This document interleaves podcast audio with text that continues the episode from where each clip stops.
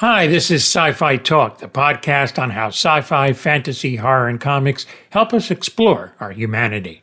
Welcome to the Arrowverse specials, looking back on these groundbreaking DC series on the CW. Hi, and welcome to Sci-Fi Talk. This is Tony Gilardo. I've been reading Superman comics and what I call the Superman family comics for quite some time. And I was disappointed when they came out with a Supergirl movie that really didn't measure up to what I thought. They also kind of changed the mythology a little bit. But I'm happy now that a series is coming out being done by the same team that did Arrow and The Flash. Justin Cavender from GreatGeekLegacy.com joined the roundtables for Supergirl for me at San Diego Comic-Con. This series is developed by executive producer Greg Berlanti, and he starts off on how they made this series unique. We try and make everyone different from the other ones. Obviously, you learn a lot of things. You learn about, I think, just structurally, and you learn about what you think you can pull off with action or visual effects, and how to blend the stories, and how to have the action has to sort of be its own emotional storyline in the sense it has to tell you something. It can't just be action for action's sake. So you learn lessons, but we also try and make each one different. You know, so this show, if you take this, and the way to do that for me is like, what is the show without the superpowers? You know, when you take the S away, what is it about? You know, and in this instance, we have an adult sibling, female sibling relationship. We have a young. You have a workplace sort of comedy, if you will, you know, and a young woman trying to figure out her way in the world and find, you know, discover what her story is, you know, what she's meant to be. And then you have, we have aliens in this, which we don't have on the other shows. So we have that whole sort of, pathway into sort of an intergalactic kind of element to the storytelling. There is more Sci-Fi Talk, so stay tuned. I wasn't too pleased with that Supergirl movie. But however, I am pleased with the fact that the girl who played her, Helen Slater, and Dean Cain, who was television's Superman and Lois and Clark, is playing her father. You know, I had worked with Dean on a small movie I did back in, 1999, so I knew him a little bit, so I asked him. And then Helen Slater, we sent the script to him, we said, you know, we really can't imagine anybody else on the show but you, and obviously we'd really like to be able to tell that backstory, but also tell about your life in the present, too. So you'll be seeing more. You know, you're always looking for, I think, just that, if you close your eyes, and it's never a look or a thing, because a lot of times, you know, Grant didn't have Barry Allen's blonde hair, and Melissa certainly isn't as naturally as blonde as the Supergirl you saw in the comic books when you were kids. So it really is the essence, I think, you know, and it's that warmth and that strength, at least what I was looking for Supergirl, was just someone that you really represented the best in us, that you could feel emotionally for in terms of like that sense of loneliness she might feel, that she's sort of, you know, here to protect this world but not of it, you know, and she had all that optimism and that hope. I mean, I don't know if she sat at your table yet, but you can get a sense of that when you're just being around her, and then so once that happens, you sort of go, well, if we don't cast her, we don't now that was the person, you know, we can't let them go. And so we didn't let her go until we got her. So many people I know watch stuff the night of, but watch one thing that's an 8 o'clock show at 8 and then another 8 o'clock show at 9. You know, there's so many different ways.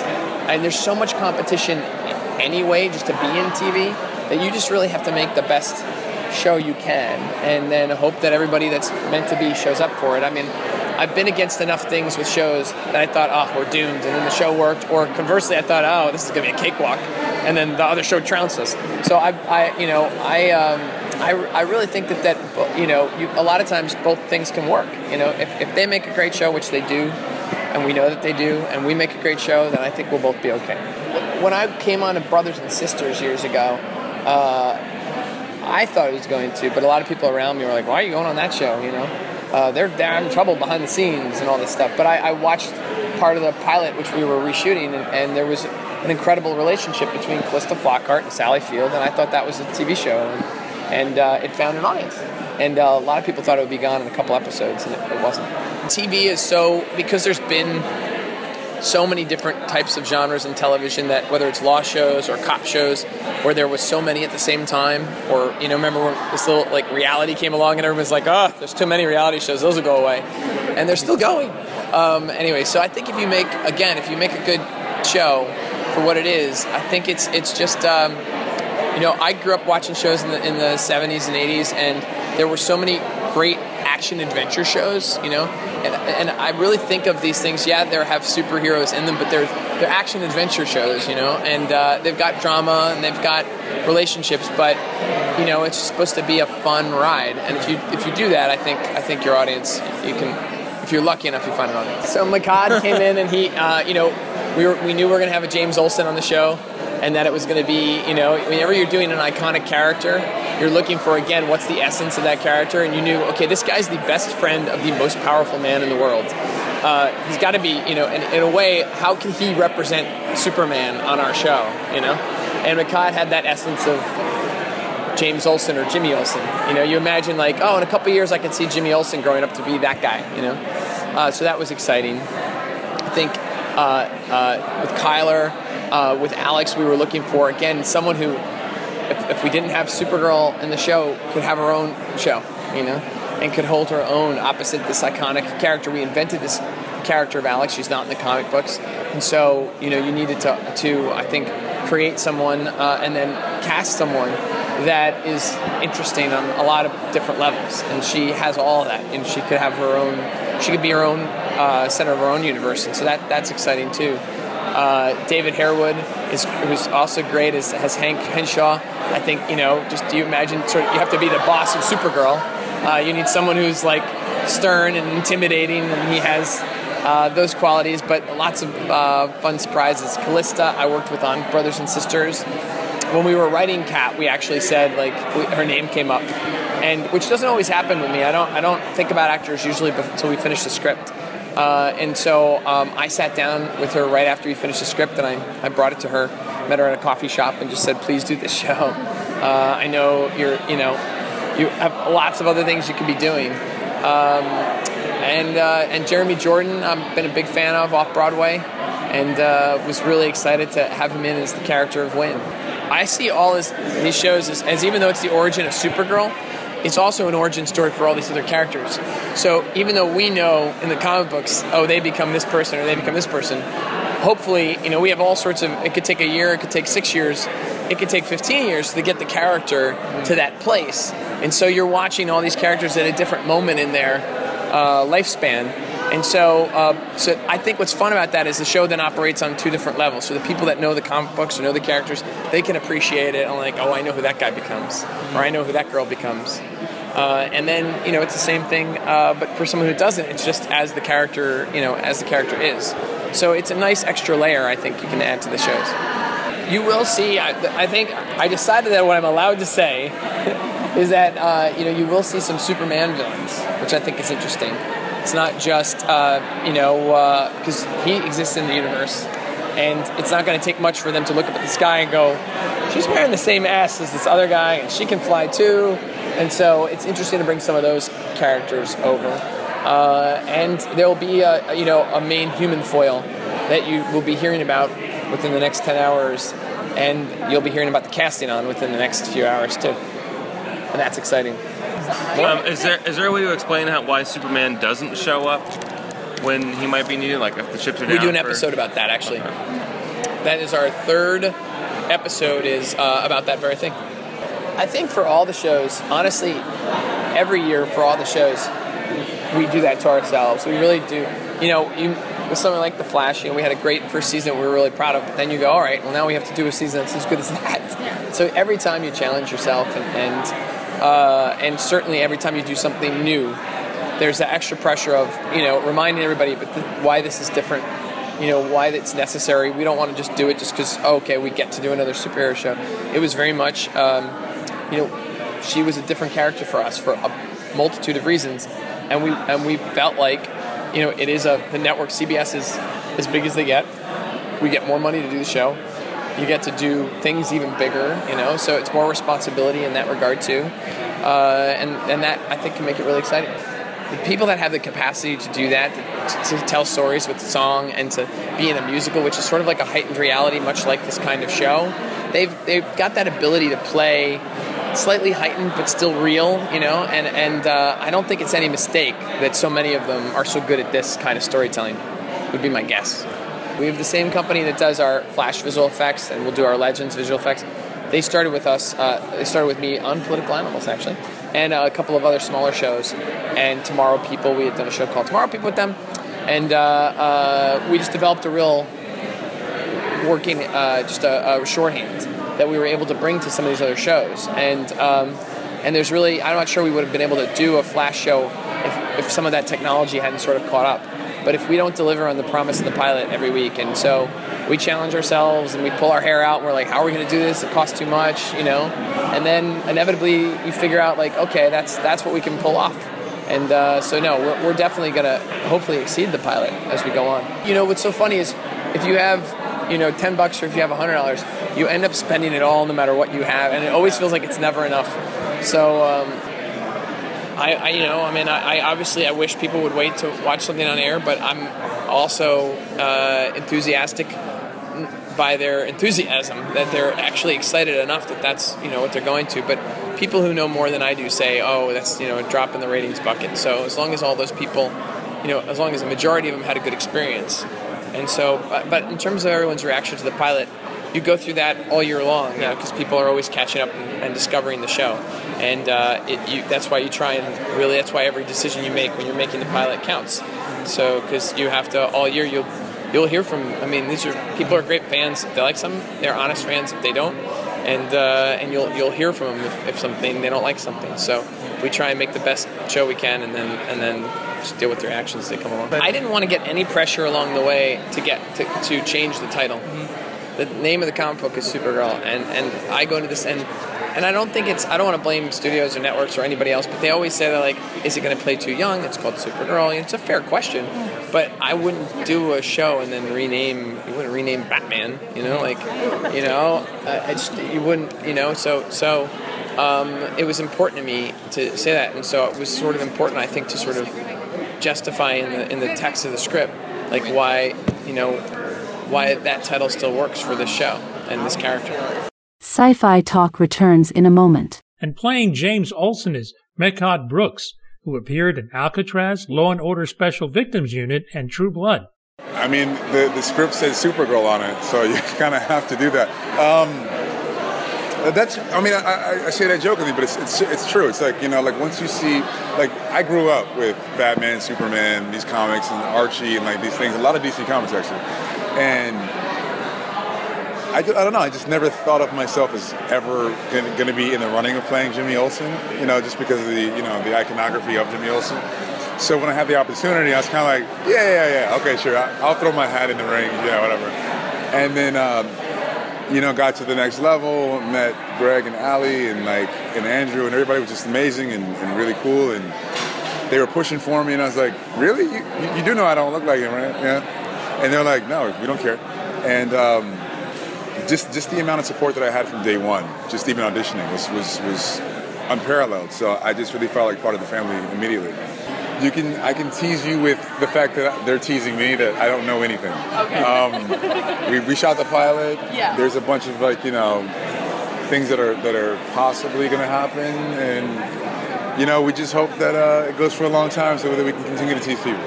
Well, I mean, the cool thing is, like, you know, we took it out of Metropolis, put it in National City, which is like our own little playground to play in, and like sort of create a mythology for her that's not too far from the comic, but also incorporating what we want, you know, and just having our own autonomy outside of Superman and outside of that world. So I would imagine with the team of writers that we have and the level of talent that we have in the acting department that we're going to be able to really sort of delve into things and take our time with the stories and take our time with the character developments, because we all know who these people are in the comics, right? But we don't know who they are in 2015 on CBS show, which is kind of cool and scary for us, because we're like, am I doing this right? Should I be doing anything else at all? Like, you know, and it was like, no, you're good. I'm like, really? People are going to be upset. Like, or, you know, so as an actor comes sometimes you have like a little... It's a daunting task, like in a good way, to, you know, play an iconic role, and like you really want to do it, give it justice to what people have in their heads, but at the same time, you have to be yourself. If that answers your question in a very long-winded way, thank you. Sorry. On that spectrum. Well, I don't know if you buy me in a bow tie, you know, just like running around like, hey, how you doing? Like I don't know if you buy that, but so I'm of the school of thought that Like, so, not to compare myself to Tom Hanks whatsoever, but Tom Hanks had this quote once, and he was talking to Buzz Aldrin, I think it was, and he said, does anyone know offhand who Tom Hanks played in Apollo 13? Was it Buzz? Jim Lovell. Okay, well, I'm glad you're here, because I just messed that up. Let me start that over. Okay, so Tom Hanks was talking about, that was a rewind if anyone didn't know. Tom Hanks was talking about, to Jim Lovell, he said, you're an amazing person, and I'm really honored to play you, but I'm also sorry. And then Jim goes, what do you mean you're sorry? He goes, no matter who you were, they're going to remember you as me. And it's true. So it's almost like, I grew up with Jimmy Olsen as a certain way.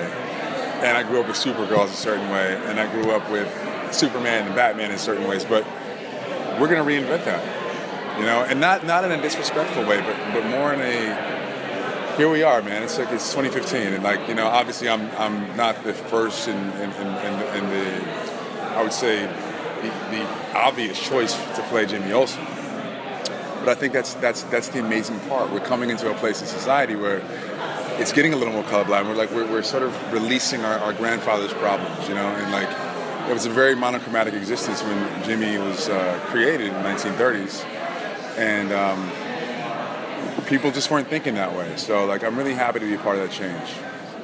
Do you want to have some kind of nerdy aspect to Jimmy Olsen? I am a nerd. So no matter what, if I'm awake, I'm going to nerd it out, bro. So, I like it. I mean, I may not look like it, but I'm a nerd. Like, you're in good company. Oh, cool. Like, I mean, I am of you. And my mom's a journalist, so yeah. I like this kind of stuff. If I can't even, I'm actually ashamed that I haven't been here on my own. I saw a couple of my buddies here who are actors too, and they weren't. They don't have a show on this, right? But they're just kind of like, hey, what are you doing? He's like, nerding out. I'm like, oh man, I wish I did that last year, a couple years ago. Because hopefully, I don't think I'll be able to do that from here on out, which is cool, but I missed it. I really kind of missed it. She flipped, she loved it. She was very proud. She's also has this thing, because my dad's an attorney, and I've played an attorney on TV, and I've done this and that. She's like, you're finally coming home. You're finally playing a journalist, you know? And try to give me a bunch of pointers. I'm like, Mom, he's actually not a real, he's a photojournalist. Mom, he's a photojournalist. Damn it. I'll let you talk. Photojournalist. Okay. Yeah, so she was very happy just because she's actually a Superman comics fan anyway. And she knew more about the comic than I thought. So she's like, you're playing Jimmy Olsen, the friend of Superman. Like, that's the official title. Like, wow. And so she still calls me today and goes, hey, Jimmy. You know, so that's cool. She was really proud. It's very cool, man. Thanks for asking. And he did sometimes, actually, in the comics, he had different superpowers, like, every week. You know, they would just kind of mess with him, make him Elastic Boy, and, like, this guy, and this guy. And one time he had Bizarro World Superman powers, but I think they're going to do it a little more grounded. But I'm going to get in there and be heroic every now and then. Try to save the day, not get my butt kicked too bad, you know? Some of these villains are pretty strong, though. You know? Gotta lift some weights. No, thank you guys. You timed that perfectly. Very good. This series was co-developed by executive producer Ali Adler, who addresses why they chose television to tell the story of the Girl of Steel. I just think this is that we're getting the opportunity to make every week a big screen feature on the small screen, and she really just takes up every inch of that screen. Melissa Benoist is so important, and I have a 7-year-old daughter, and to look and see that she flies and that she takes on, guys and girls and everyday emotional trouble. She's just very inspirational, Melissa Benoist. In my understanding, they came off of Krypton. Went into the Phantom Zone. She went into the Phantom Zone. He landed on Earth, went to Kent's. So he's 0. She's 24 years in the Phantom Zone. Gets dislodged from the Phantom Zone, crashes. She's 12 years old, the same age as when she left, and he's now 24. Okay. So he's a grown man. Then, when we start in pilot, she's 24, so he's, Superman's age, you can't get it out of him, but I would say approximately in that range. Well, usually we start with, like, what's Kara's journey? What do we want to see her face emotionally? And then we might find some villain to embody those fears. And then we, bring in her sister or her mother or whoever we can populate it with, James Olsen, Wynn Schott, and really complicate things. And it's just, we're finding this chemistry really interesting to figure out. It's a lot of fun. And we have a tremendous group of, I hope I'm saying this, a tremendous writer's room that we're also proud of.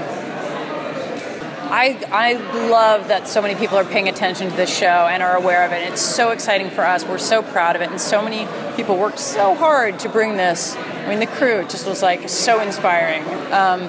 But what's exciting for us is we look at someone like Melissa Benoist, who is just really the embodiment of a young working woman, and she and her values and her contagious sort of, like, this is not the right way to say it, like, kindness and love, like, is so important in the stories we're telling. That's as important as strength as her strength or her super hearing or X-ray vision or heat vision or freeze breath is also like this tremendous kindness that she carries, and that's sometimes as important to solve some of her superhero trouble as any of her other superpowers.